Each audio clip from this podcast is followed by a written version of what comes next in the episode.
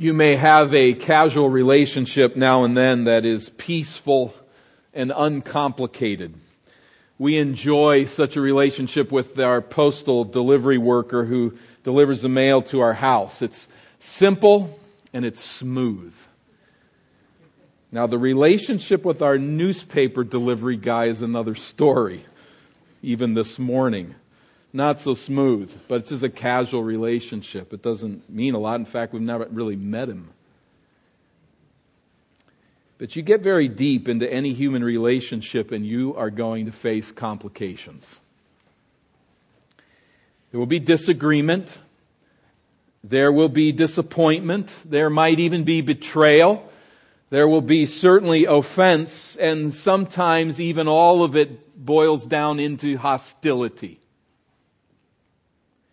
Relationships are difficult. Sometimes they're dangerous. Always, if they're very deep at all, they take a lot of hard work. And invariably, those relationships then require reconciliation. Reconciliation, by definition, is a state of relational peace that ends a previously hostile relationship between two estranged persons. With that in mind, I'd like you to think carefully with me. And I'll say some things here that are pretty countercultural. They may even be shocking to a few here that have not come to understand these things. But I want you to think for a moment from the moment that Adam sinned in the garden, you were God's enemy. Now, we could look to God who knows all things and back that up even further into eternity past. But historically, from the moment that Adam sinned, you were an enemy of God. You were sucked into a spiritual condition of alienation from Him. And knowing you would be born a rebel, God reckoned you as His enemy, an object of His holy wrath against sinners.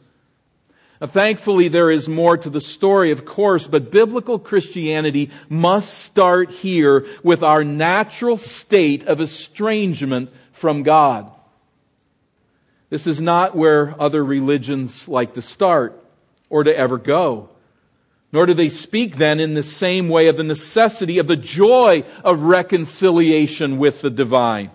World religions talk about appeasing the gods, figuring out what they want or what your God wants and doing that thing. And so they talk a lot about impressing God with good deeds. But there is no talk of a deep, abiding, personal relationship with God. This very concept is really ultimately only possible through the knowledge of the one true living God and Jesus Christ who brings us to Him.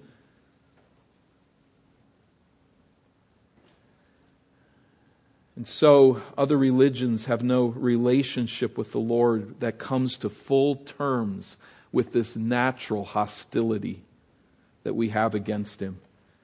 But since the Christian faith delves deeply into this personal relationship, it must start by coming to terms with the broken state of that relationship. Brothers and sisters in Christ, the table before which we gather, around which we gather today, is a symbol of reconciliation with God. That we, his enemies, have been brought into a relationship that is now healed. The animosity is gone. The hostility is over because of what God has done. And so this table is a symbol of that reconciliation.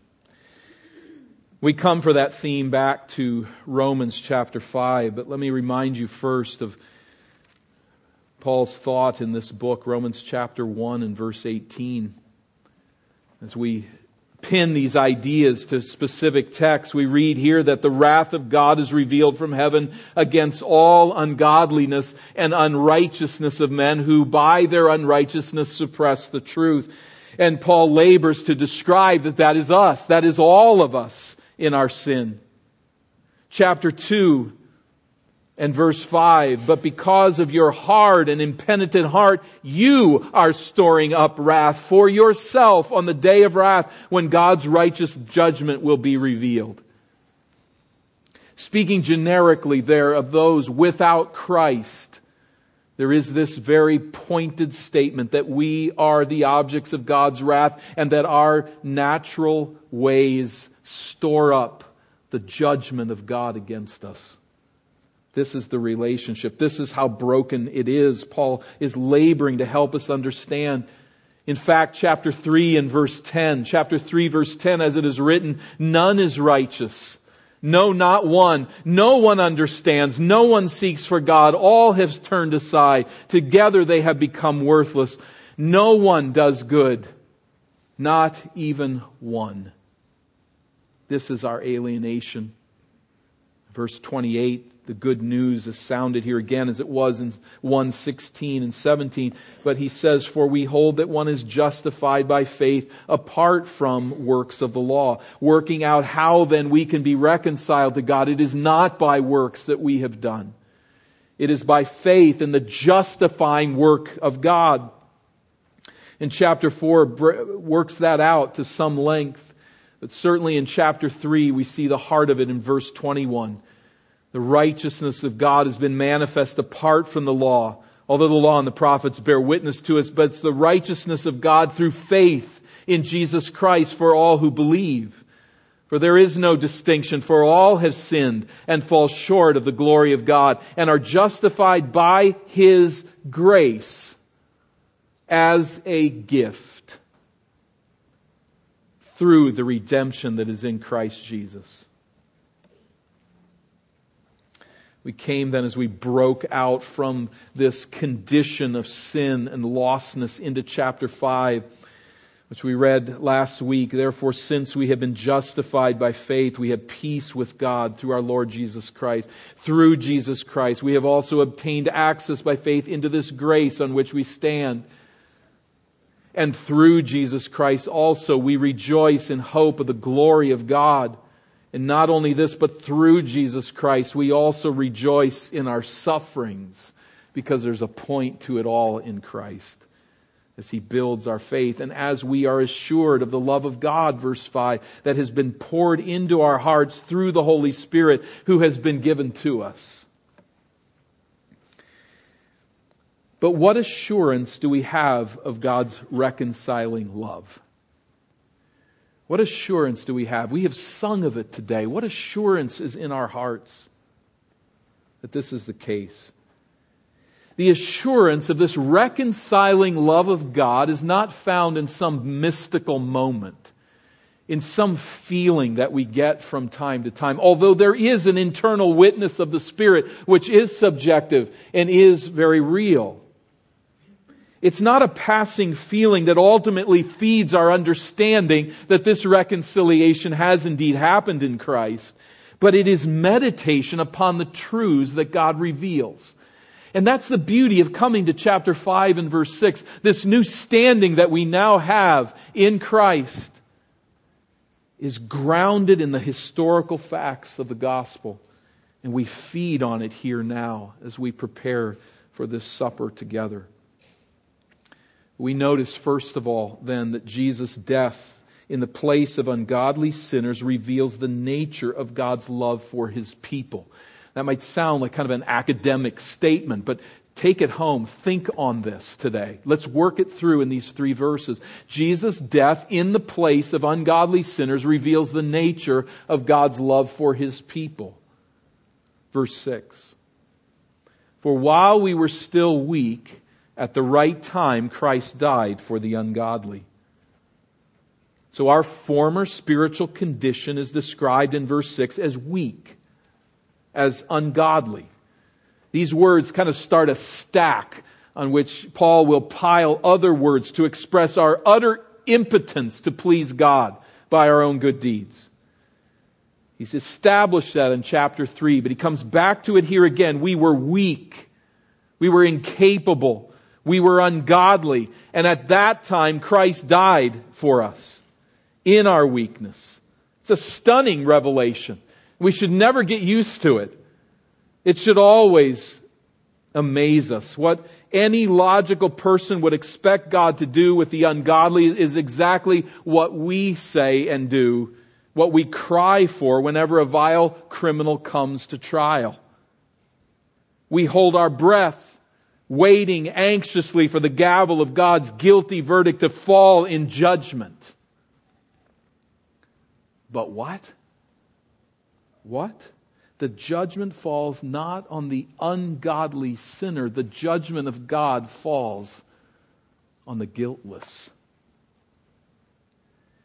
It falls on the sinless Christ who dies for the ungodly. I think we are right to fill in with that word for that he dies in the place of the ungodly sinner. He takes our position and he dies our death.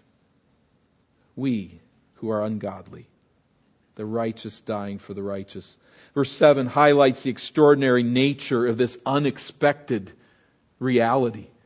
Verse 7 For one, a human being will scarcely die for a righteous person, though perhaps for a good person one would dare even to die, but God shows his love for us in that while we were still sinners, Christ died for us. Let's take verse 7 and work that out as he reasons from it. Christ died for the ungodly. Now, as we compare that with the nature of human love, one will scarcely die for a righteous person. A righteous person here is not in a technical sense, in a theological sense. He's just talking here about the way we talk when we say an innocent bystander. An innocent bystander might be on the street and get shot to death by a crossfire in some uh, drug deal gone bad and some war between gangs and you say, well, this an innocent bystander died. Well, that innocent bystander might have been, you know, kind of a jerk, honestly. But in that situation, though a sinner, we say they're innocent because they don't deserve that in that situation. That didn't have that coming. And so we speak of them that way. I think that's how Paul is speaking of it here. For one will scarcely die for a righteous person, for one who's just, for one who's innocent in the situation. That's going to not happen very often. Friday morning, March 23rd, an Islamic terrorist killed two shoppers in a grocery store in France. He then took a cashier hostage. She's 40 years old, has a two year old daughter. Her name is Julie. Arnaud Beltrame, an officer of France National Police, entered the store and negotiated an exchange with Julie. He took her place, she went free, and the hostage held him in the grocery store. After a four hour standoff, the terrorist slit Beltrame's throat and he died. That's dying for a righteous person. That's what Paul's aiming at here. Julie was righteous in the sense that she was an innocent victim. She didn't have this coming. This was wrong. Beltrame was that rare person who would risk death for such a person. He had been trained to this, he had been prepared for this, and he did not hesitate. But he died in the place of an innocent bystander. That will happen once in a while, and it will hit the news.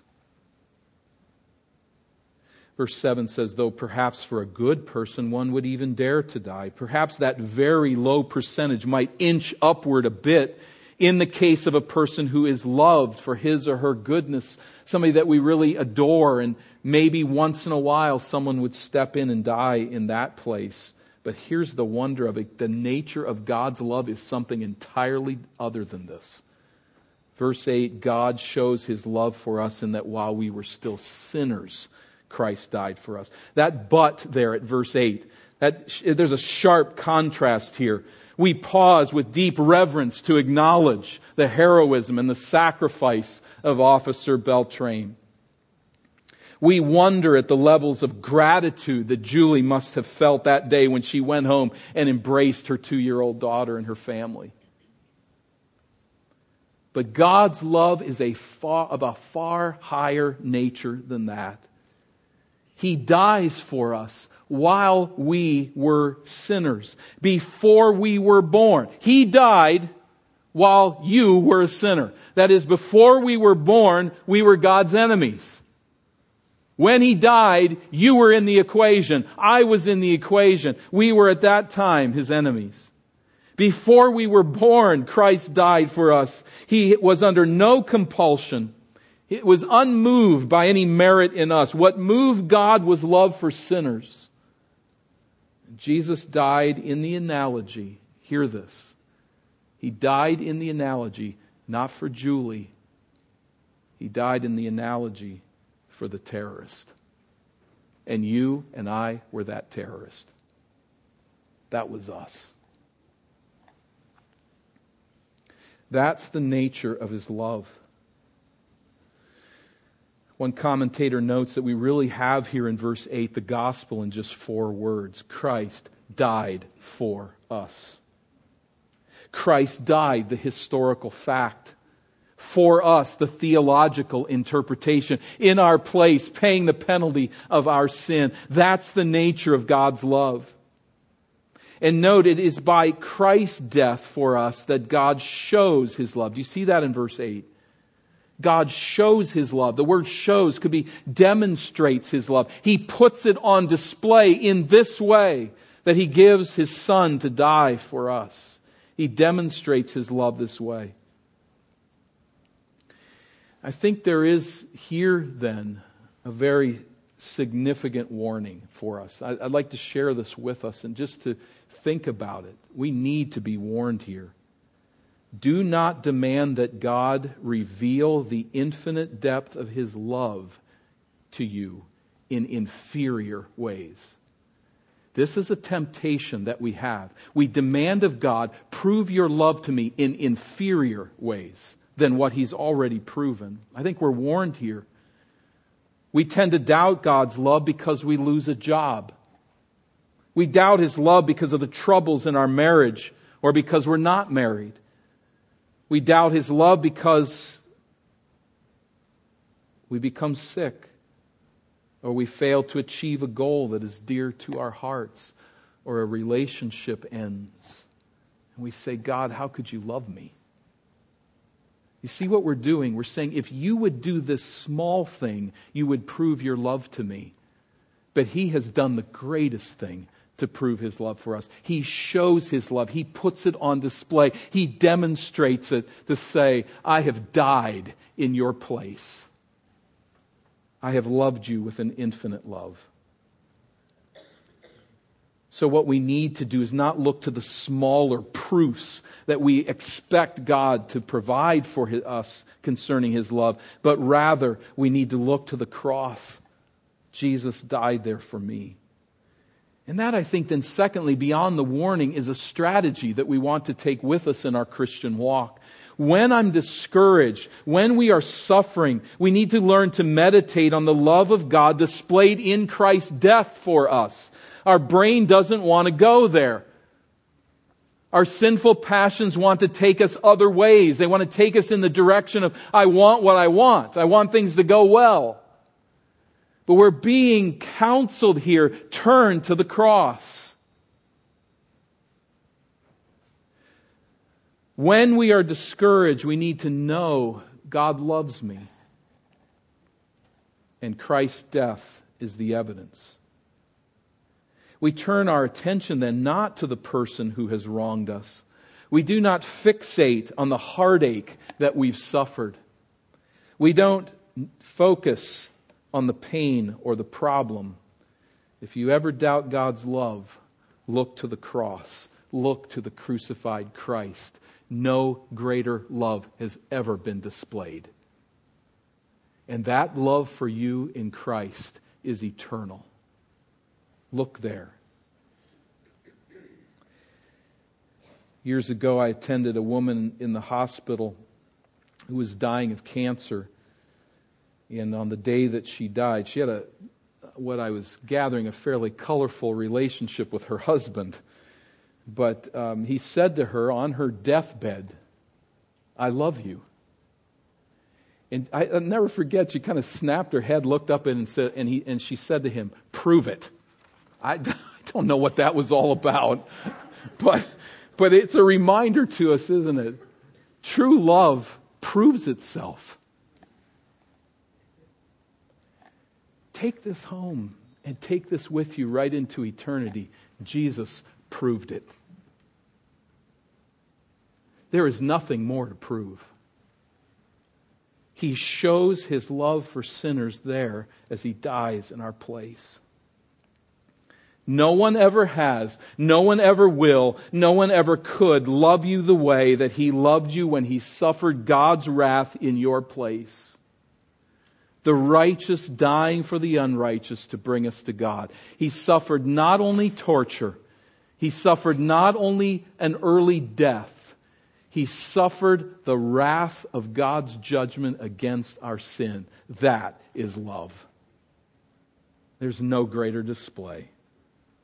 And as you have come to a position of trust and faith in Jesus Christ, that is His love for you. Learn to meditate on that. When life pulls you down, when the trials of life take you away, when our faith wavers, come back to the cross. That's God's love. Secondly, then in verse 9, the entailment here Jesus' death in the place of ungodly sinners secures salvation from God's wrath for his people. In a sense, the first three verses then looking to the past, of what Christ has done, how he has demonstrated his love while we were his enemies, while we were alienated from him as sinners and weak and ungodly, Christ died for us.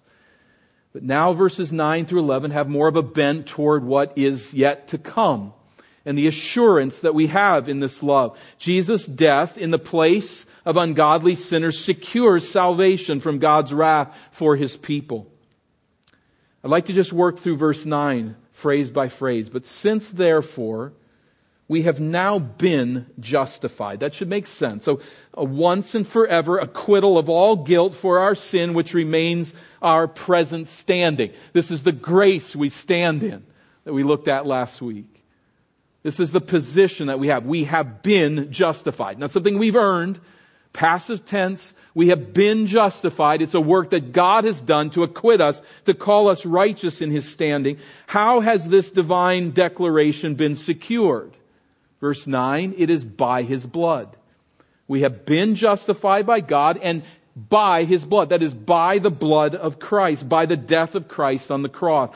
Now, if this is true, if we are justified sinners, then another glorious truth follows. Verse 9. Much more shall we be saved by him from the wrath of God. If justified, then we will be saved. It's an argument that flows from the greater to the lesser. If we, as sinners, are justified by Christ's death, he will obviously deliver us in the end from God's wrath. He will bring us all the way through. Justification points to the past when God declared us righteous. Salvation from God's wrath points us to the future. That wrath will fall ultimately in eternity, and so that's the salvation of which he speaks. And may we not handle these truths lightly. If you enter into eternity without this justification in Christ through his death, you will stand before the wrath of God. You will stand before a furnace of fire and judgment that is beyond all imagination. I'd love to believe I speak to no one, but I may speak to you. That day is coming. Remember this day. And may this be the day of turning when you become ready to meet God, not in his wrath, but as one justified. But for those who know Christ as Savior, may we take this to heart as well again. I was talking to a pastor friend last year. We knew of a church in the East Coast where we both grew up, and it was in a, it was in a vacation town, and both of our families had gone there. We didn't know each other at the time. We just met here later in life, uh, recent decade. But we talked about this church because it had a sign that was lighted that said, Jesus saves. And this young man, without Christ, growing up, he said, I'd always go by that sign and I'd always say, Jesus saves what? What does he save? A beautiful story that he came to understand what that sign meant. Jesus saves sinners, he rescues sinners. But notice what verse 9 says. Much more shall we be saved by him from what? From our sin, yes, but notice it's from the wrath of God. So that sign on that church could say Jesus saves sinners it had more lights. But it could also say, with more light still, Jesus saves sinners from God's wrath. I wonder how often we think of that as believers in Christ. We say, I was saved at a certain time in my life, during this season somewhere, or on this day. I was saved. Saved from what? We were saved from God. We were saved from the God who had every right to judge us. We were saved from his wrath. Verse 10 simply expands upon verse 9 as it reiterates, For it was while we were enemies that we were reconciled to God by the death of his Son. Jesus dying in our place while we were the enemies of God. Reckoned as enemies from the time the world was created. Reckoned from as enemies at least from the time historically that Adam fell into sin. We were the enemies of God. All people fallen in that muck of sin come out as those who rebel against God by nature. That was us. He died for us. He died for us in that condition while we were enemies. And He reconciled us then to God. We were reconciled through the work of Christ to the Father, the Son reconciling us, the Son bringing peace where there was enmity enemies is that pile now as he continues to pile up on top of weak and ungodly and sinners, now enemies. Just highlight these words through the text. This is not self esteem building 101, is it? It's coming to full terms with our fallenness and our vileness in our own standing, weak, ungodly sinners, enemies of God. The poet Henry David Thoreau had said on his deathbed that his sister asked if he had made peace with God, and Thoreau said, I did not know we had argued.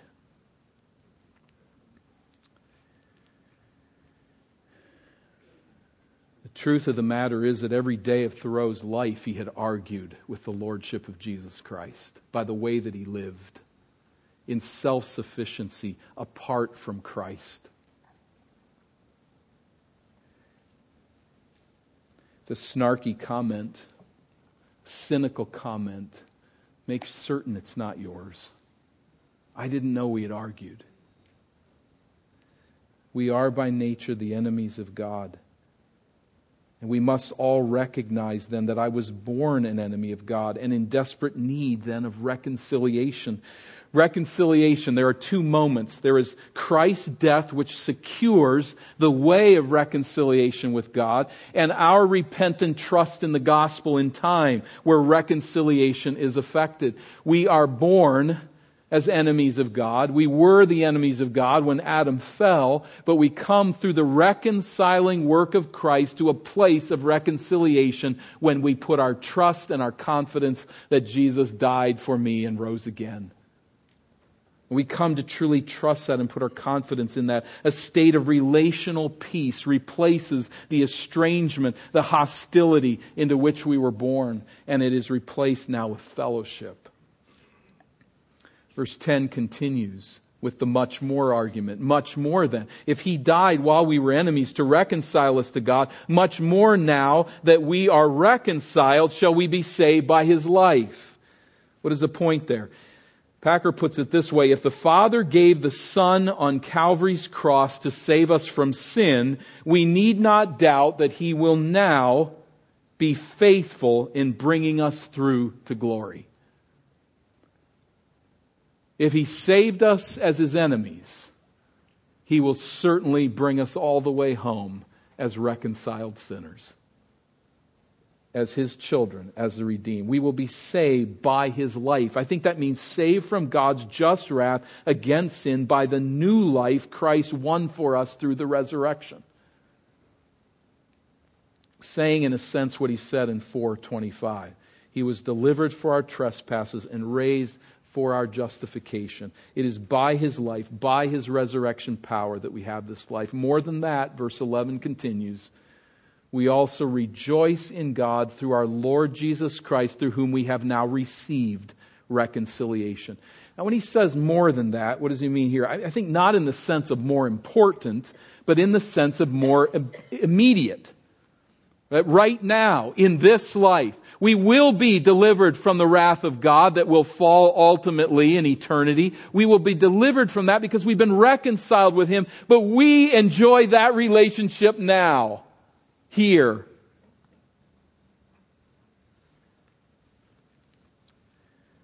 In this life, through the work of Christ, in our behalf, you see the phrase there in verse 11 we rejoice in God.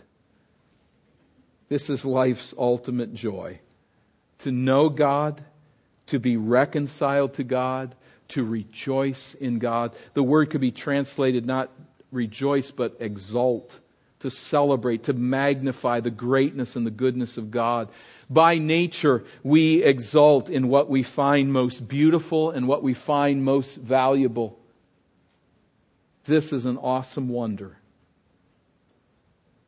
By all rights, we should be those who hate God. By all rights, we should at least be utterly terrified by Him, or at least ignore Him for the love of foolish idols. That's normal. What is not normal is that here, on this Lord's Day, we have gathered together as the people of God to sing the song of reconciliation.